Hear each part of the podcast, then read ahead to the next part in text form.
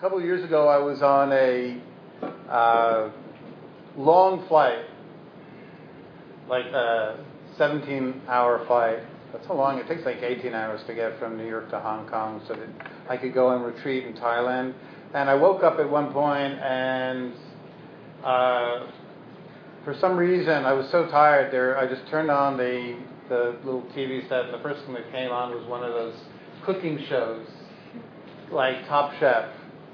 And the idea of the cooking show is that um, uh, they had all these different chefs, and they would put out the uh, different ingredients that they would the show would choose, and the chefs wouldn't know, and they had to work with whatever ingredients.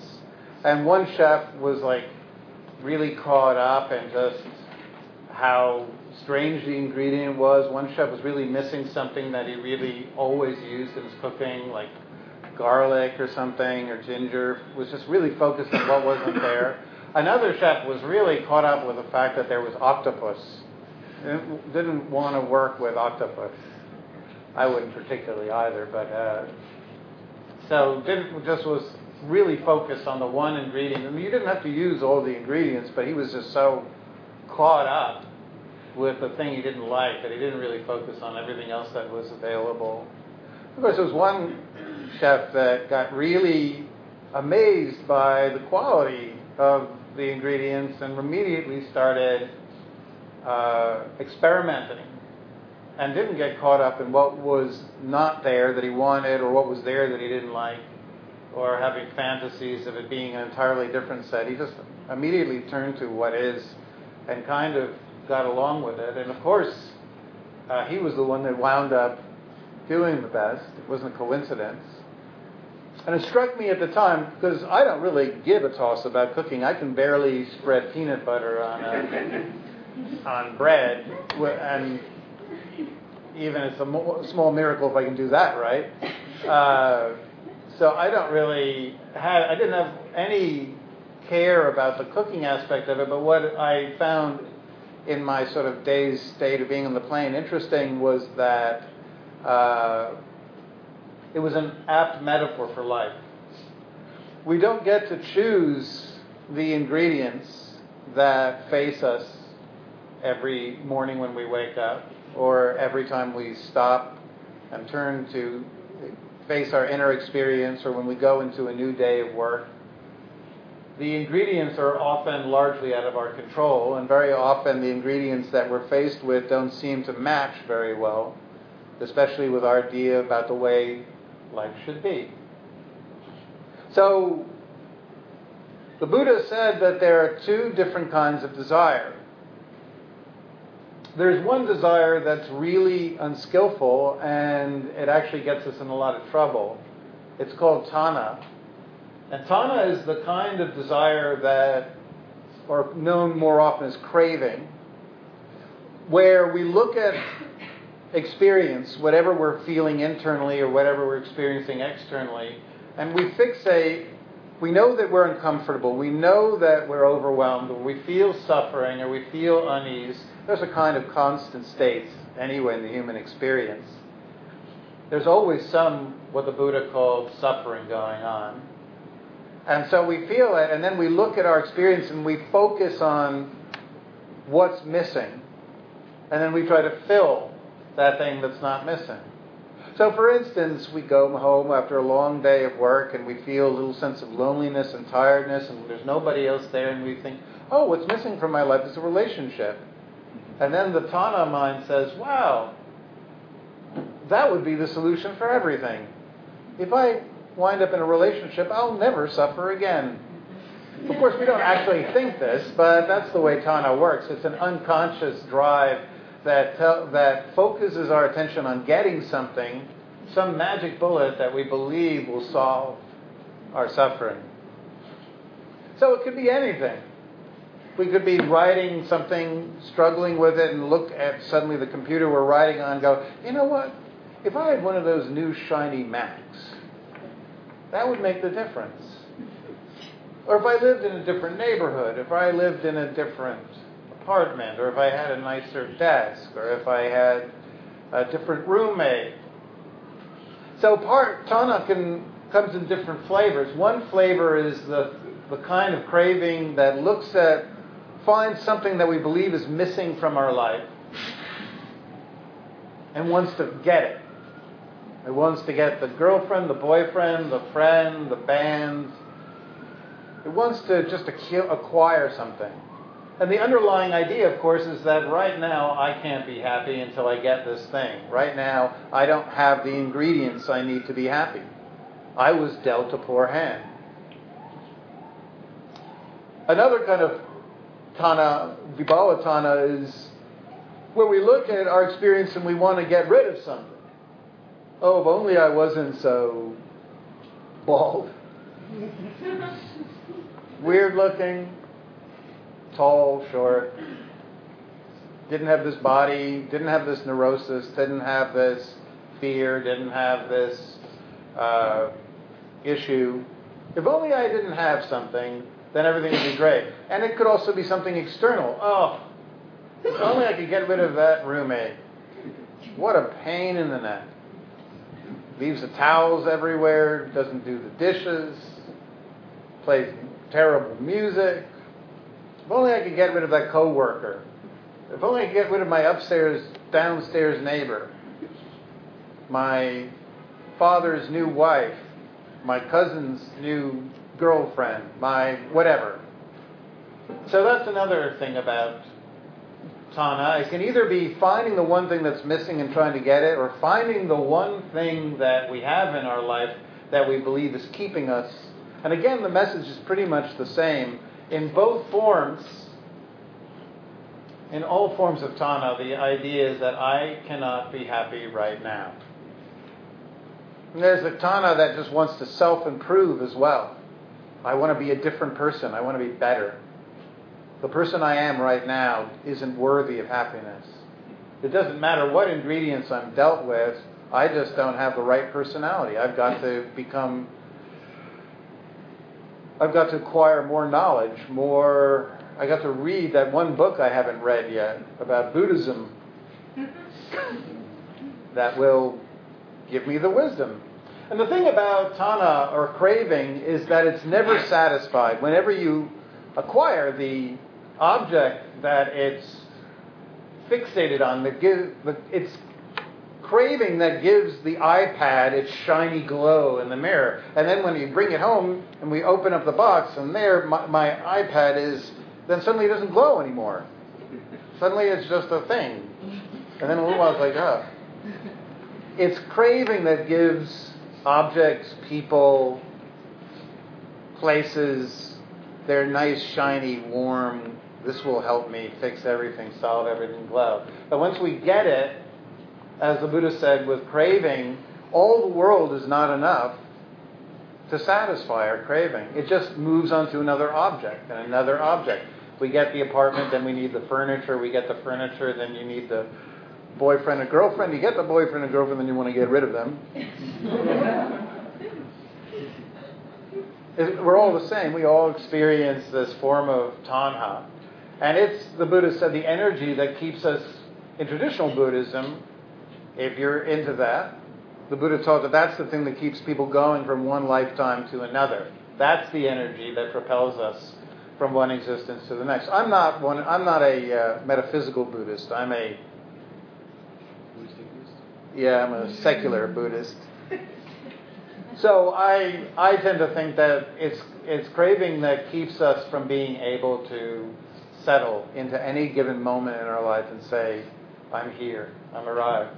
I was in the subway car and there was, uh, it was in winter, and there was this advertisement that had a I- image of the Bahamas and a, and a, what, what are those kind of palm trees and a beach chair, some kind of beer, and a message beneath that is you you finally arrived, which was rich because I was in February in New York. I was anywhere but that image.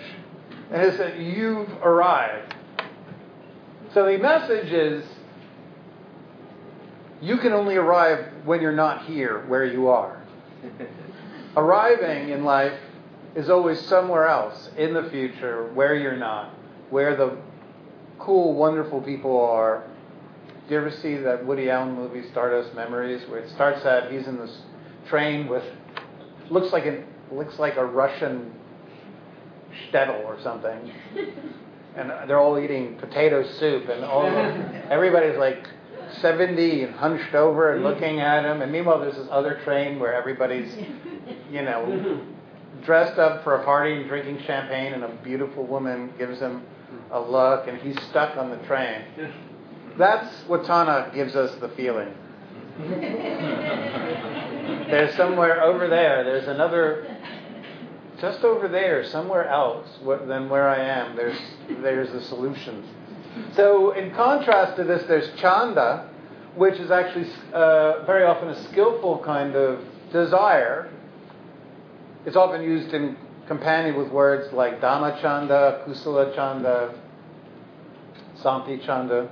And it's a simply, it's a desire that looks at what's available right here, right now, and desires to use it in a skillful way so that we can maximize our chances of happiness right here, right now.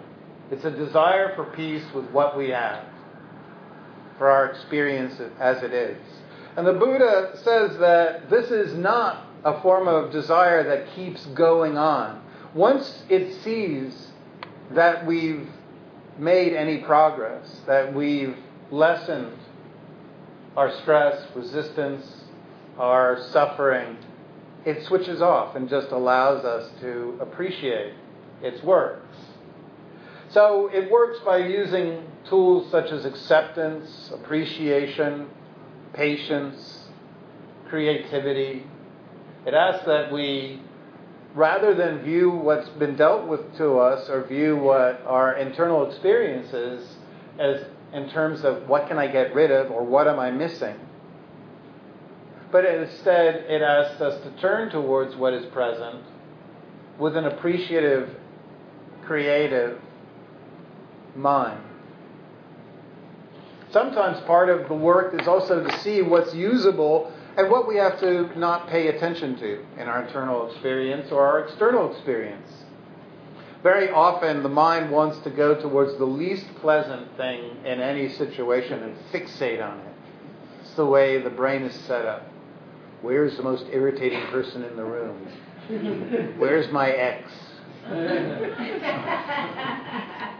Where's my my the, the one person that irritates me? The brain actually the emotional brain, the right hemisphere, is set up to highlight either what's missing or what has created emotional trauma.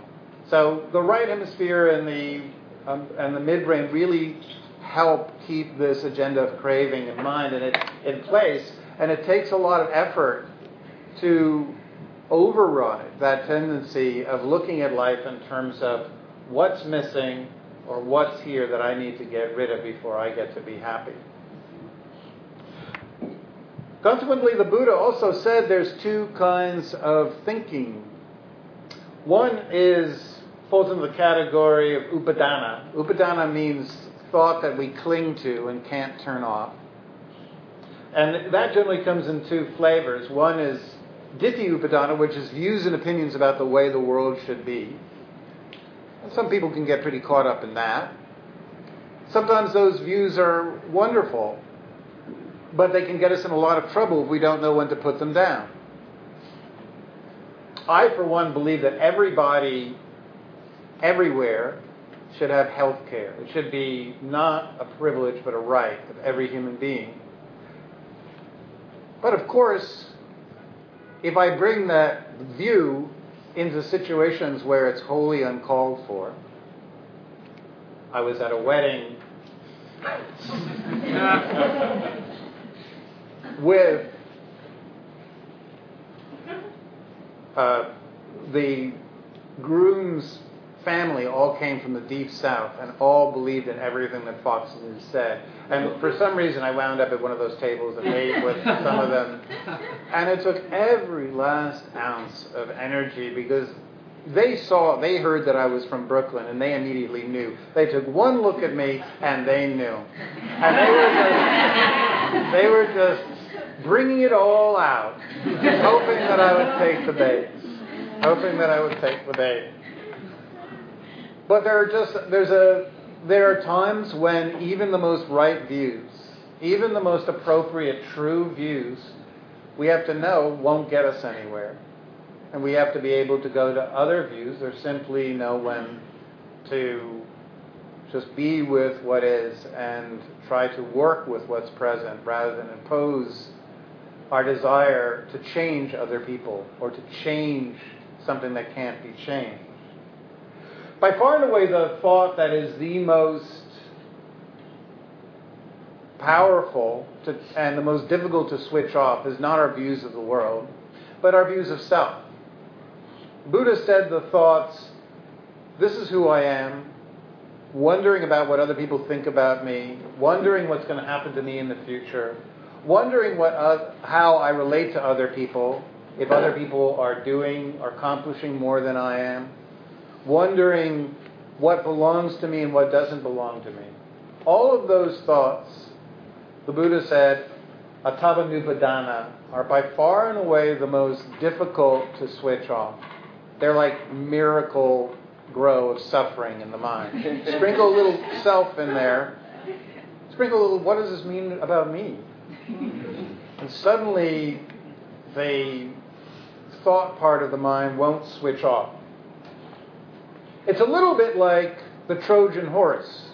You, you know that story of the, the Greeks were fighting, I guess, the Trojans. And uh, my God, that's weak. So, uh, so they were trying to, I think, get into Troy, and the battle went on for a long time. They couldn't get in because the walls were high. So finally, they came up with the ingenious plan. They pretended to sail away. They left this big horse as a victory monument, and the Trojans came out and pulled in the horse. And then, in the course of that night, the Greeks sailed back. And uh, this was back when they had money.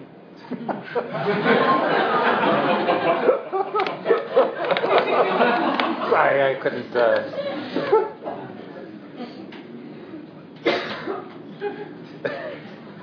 they could they could afford to sail back in those days, and uh, meanwhile at night, uh, in the cover of darkness, the soldiers jumped out of the horse where, in which they were hidden, opened the gates, and the Greek army came in and took over Troy. And I'm bringing up this analogy because thoughts of self are like the Trojan horse. They always start out, Winnicott, the great psychologist, said that early on our thoughts and so about self are grandiose compensatory false self iterations. Did I just say that? Wow. Um, in other words, they give us a sense of an alternate reality that feels comforting because what children experience life is overwhelming and frightening, so we develop thoughts of self as fantasies to help compensate for our lack of control over our situations, our circumstances. In our fantasies, as children, we believe we're in control, or we are in control in the fantasies, but a child in his real life is not in control, or her real life is not in control. So our thoughts in life start out as wonderful tools that make us feel safe and protected from all the painful experiences that are going on around us, where parents are making decisions that we don't like and we're experiencing rough times with other kids.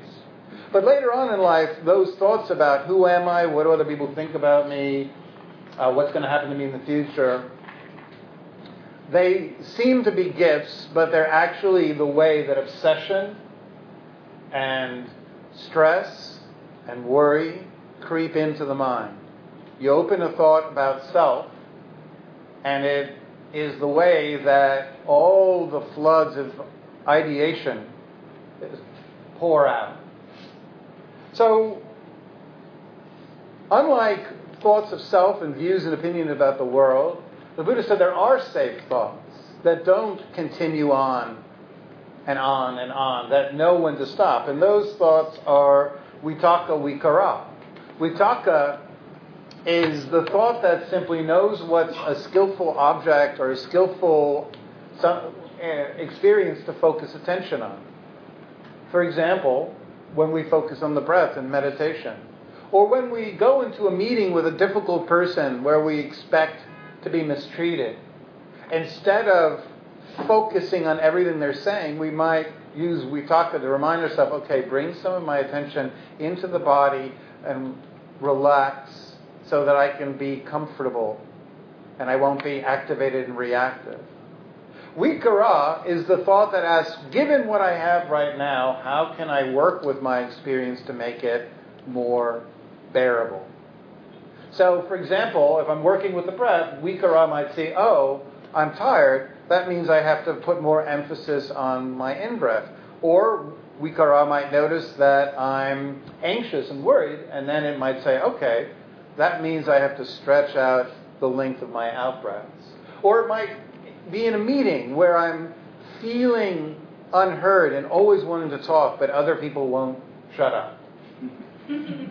and Vikara might say, Vitakka might say, okay, bring my awareness back into the body, and Vikara might say, okay, how can I relax that muscle in my neck that connects to the shoulders that always gets tight when I want to say something, and darn it, those other people won't let me get a word in edgewise. How can I relax that?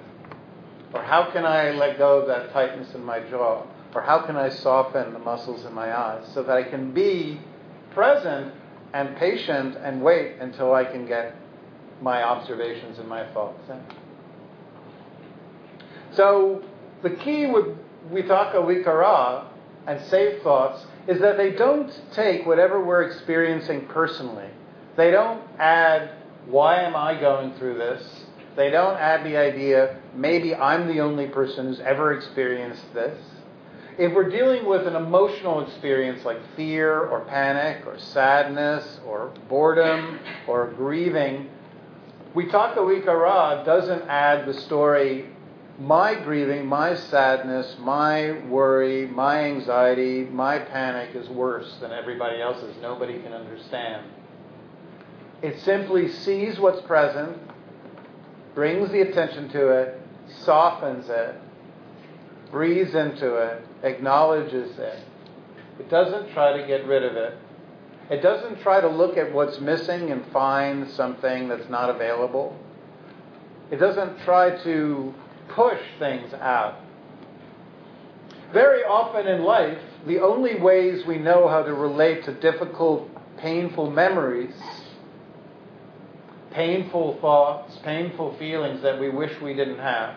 Memories of losses, memories of rejections, memories of relationships that went wrong, memories of lost opportunities, thoughts of fear about what might happen in the future, financial insecurity.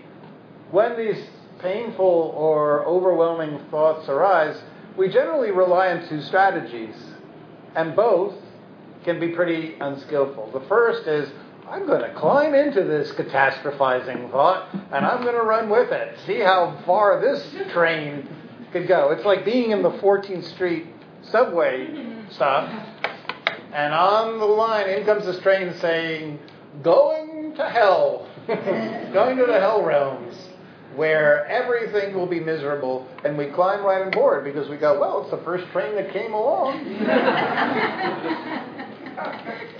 And somebody might say in the platform, but that train says it's going to. that train saying it's going to Miseryland, Avenue X and Death Street. That's where that train is heading. Are you sure you want to get on there? Most of us, with our mind, myself included, we're all like, whoa, here's a thought. It's my thought. I might as well climb and board. See where it leads.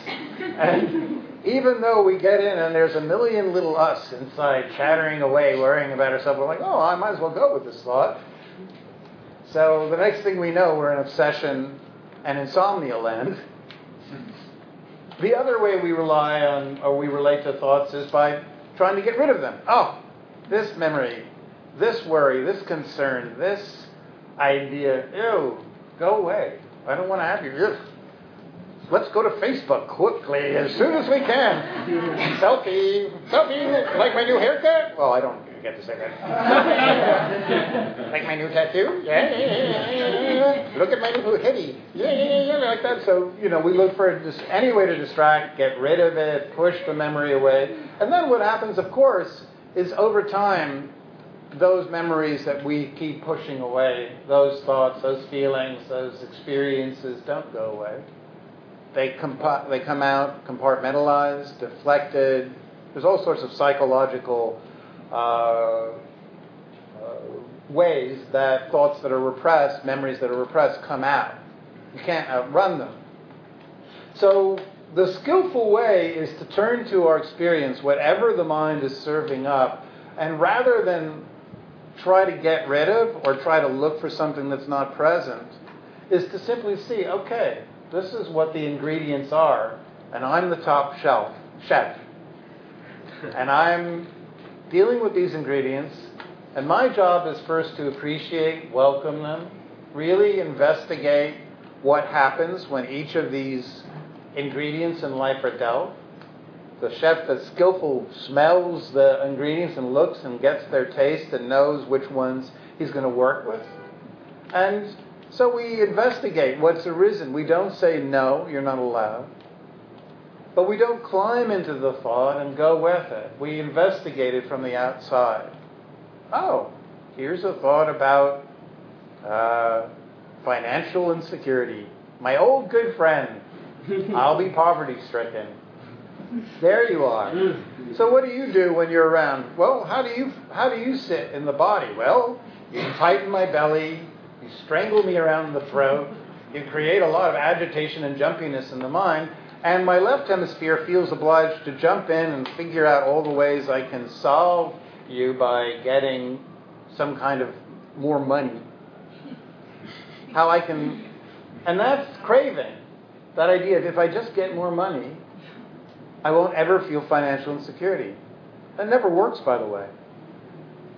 Because financial insecurity, like every other fear of abandonment, is just part of the human experience. It doesn't go away simply because there are billionaires who have financial insecurity.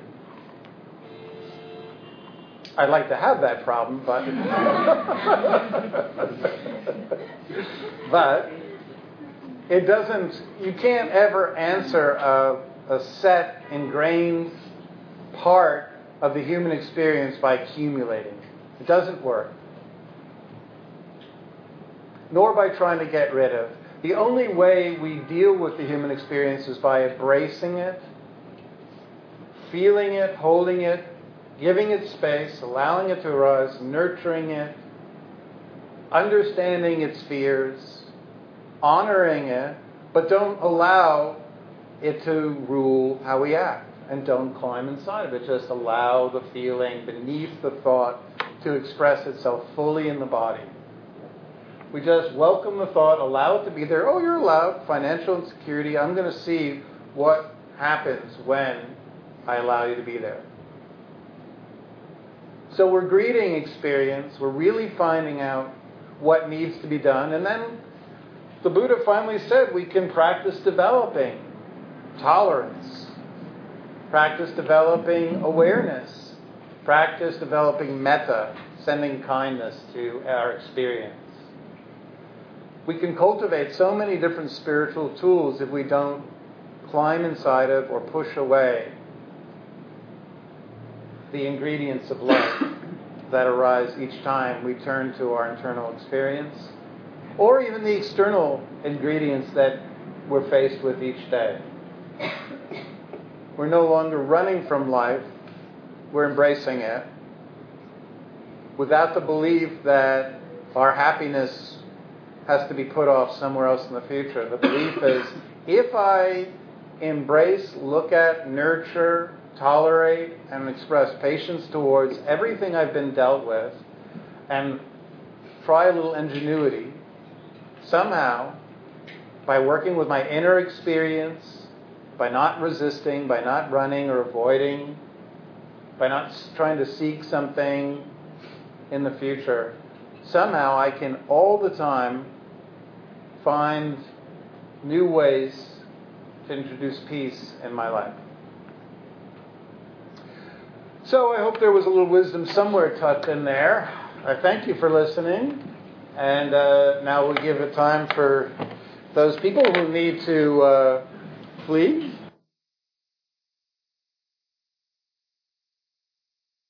when we close our eyes, what we're telling the mind to do is to let go of its tendency to find happiness externally, to seek for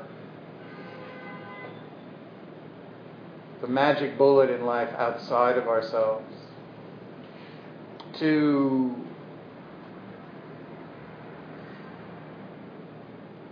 begin to reprioritize the way we experience and use the mind in accordance with understanding that internal awareness of the breath, body sensations, contact sensations with the ground and clothes, hearing, smell, awareness of inner moods and different states of consciousness that arise and pass, sometimes sleepy, sometimes alert, sometimes anxious, sometimes calm. In this awareness and learning to skillfully adjust the breath, the body, what we attend our awareness to, we can actually begin to accomplish so much. There's so many ways we can deactivate ourselves when we're upset, disappointed with other people. If the only way we know how to deactivate is by trying to get other people to do what we want, that's a very limited set of tools with which to try to find happiness in life. But if we have more tools,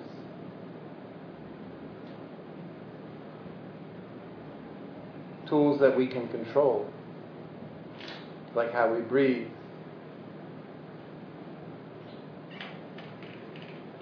How we relate to the body, how we relate to the mind. Then suddenly we have so much more influence over the levels of stress,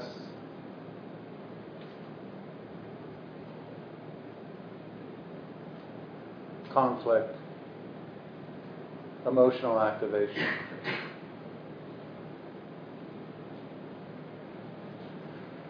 So let's start by bringing our practices all into unison. Take a nice, long, smooth in breath through the nose and lift the shoulders up if you like, if it feels okay, towards your ears, like you're trying to touch your ears with your shoulders. And then hold the in breath for a beat and then breathe out through the mouth and release those shoulders all the way down to the point where, if it feels appropriate, slightly pull them back so that you open up your chest and leave a lot of room for the breath. And then for the next breath, pulling in the belly really tight, like you're trying to lose two inches on your waist.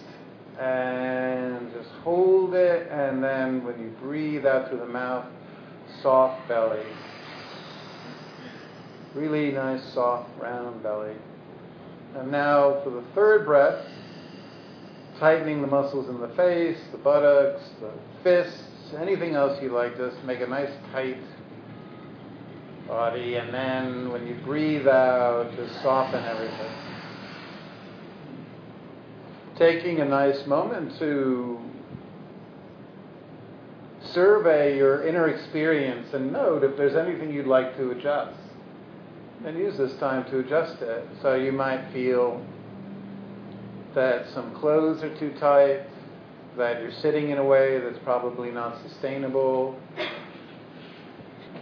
Be really kind with yourself.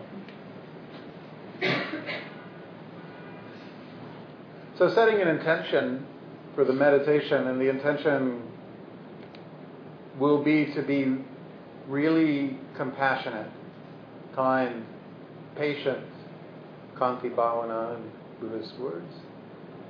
So when your mind drifts away from whatever we're focusing it on or investigating, just be really patient. Don't add any judgments about yourself, how well you meditate. Instead, try to greet each awareness with a sense of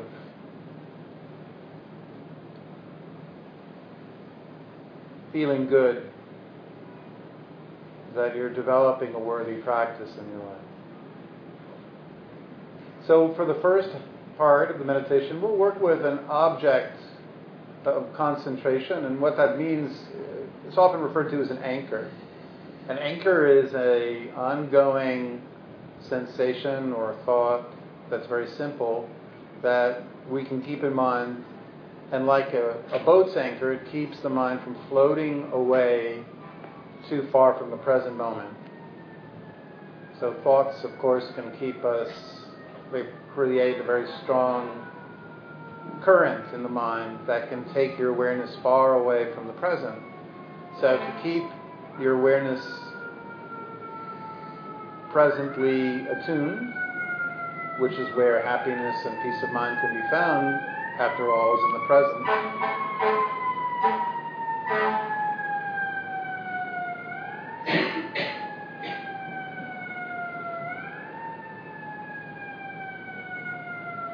Can't find peace of mind in the past because it's gone, and in the future it may or may not happen. But right now, right here,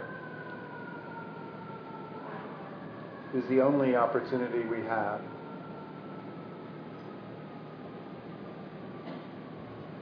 So we don't want to let our minds drift too far away from this time, this precious possibility of achieving some inner peace. So you can choose from the breath, feeling the sensations of inhalation and exhalation or listening to sounds arising and passing without clinging to them. You can keep in mind a very simple shape or color. The Buddha called a nimitta. Or you can repeat in the mind an exceedingly short phrase that denotes peace. May I feel peaceful.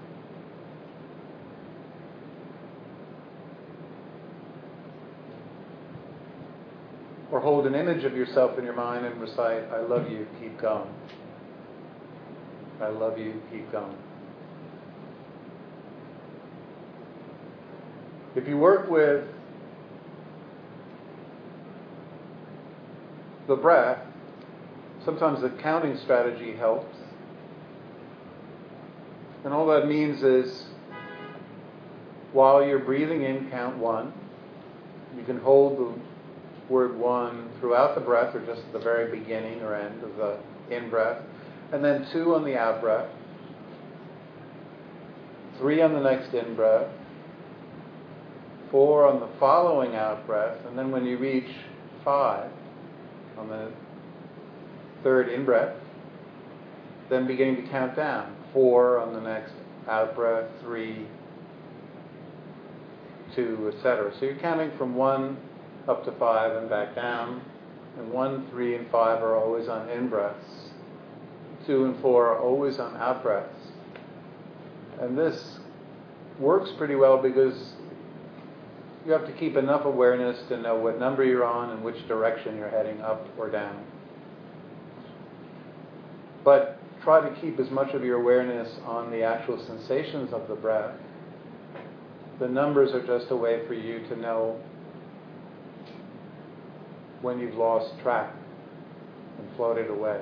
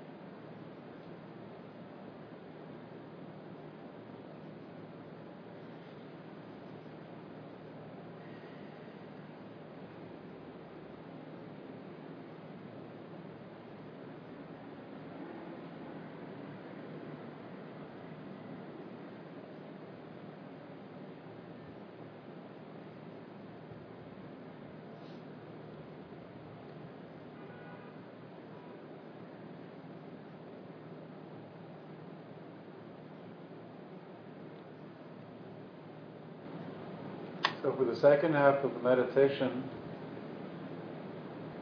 we'll be moving into an insight practice, and that means you can let go of the anchor you've been employing, not push it away, but just no longer feel any need to keep it constantly in awareness. And just allow the mind to stay open and spacious, hearing the sounds of the room, the sounds from the street, feeling the contact you're making with the ground. Still aware of the breath, even the lights flickering behind the eyelids. Noting what mood you're in. Are you anxious or settled? Are you bored or happy, sad, worried, distracted? Just what would best summarize the state of mind? Let this basically be a snapshot of where you are at this time, noting how your breath feels, your body feels, how aware you are of sounds, the energy level in the mind. Now, eventually, some thoughts will arise in the mind. They're a little bit like a, the mind could be thought of as like a room, and a thought is like somebody turning on a television set in a room. Thoughts are very attractive to our attention. So when a thought suddenly switches on, what I'd like you to do is not become subsumed by it and lose awareness of everything else, nor try to turn that television set off, but just note what's on the television set in your mind, whatever thought wants your attention. And then note how does this thought affect everything else in your experience? Does that thought being there suddenly change the way you breathe? Does it change how well you hear sound? Does the presence of this thought make you move into a different mood, level of attention?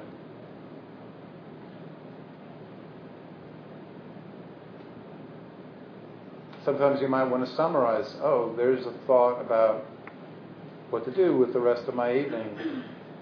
Or there's a thought about something that happened today. Here's a thought about an argument I had or a nice conversation. A really brief summary, and then see how the mind and the body reacts to this thought. This is what the Buddha called Dhamma Vicaya, investigating thought. We don't investigate the insight or the content of thoughts, just how thinking, certain types of thoughts affects the rest of our experience.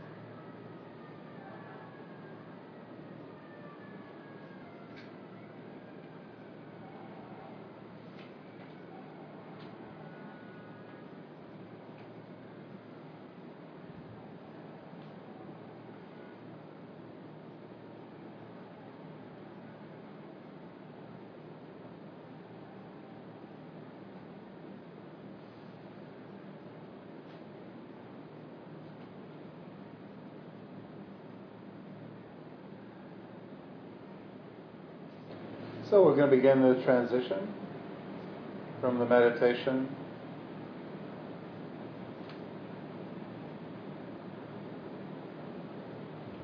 Just take a moment to reflect on the virtue of your practice, knowing that having any effort devoted to meditation, securing some form of acceptance, tolerance, patience with our inner experience, developing a way to create ease through awareness of the breath, body. It gives us a way to find some ease in life that doesn't exploit others, that doesn't use up the world's resources, that's always available, that harms no one, that causes no side effects. So it's a blameless project that has wonderful mental and physical benefits. So, no matter whether a meditation is easy or difficult, always make sure to acknowledge any time that you spend knowing that it's a virtue. And then when you hear the sound of the bowl, indicating it's time to open your eyes, use the entire length of the sound of the bowl to slowly open the eyes, and rather than allowing sight to push out inner awareness of the body and the breath. See if you can use the length of the sound to incorporate sight into all the other senses that are available to you.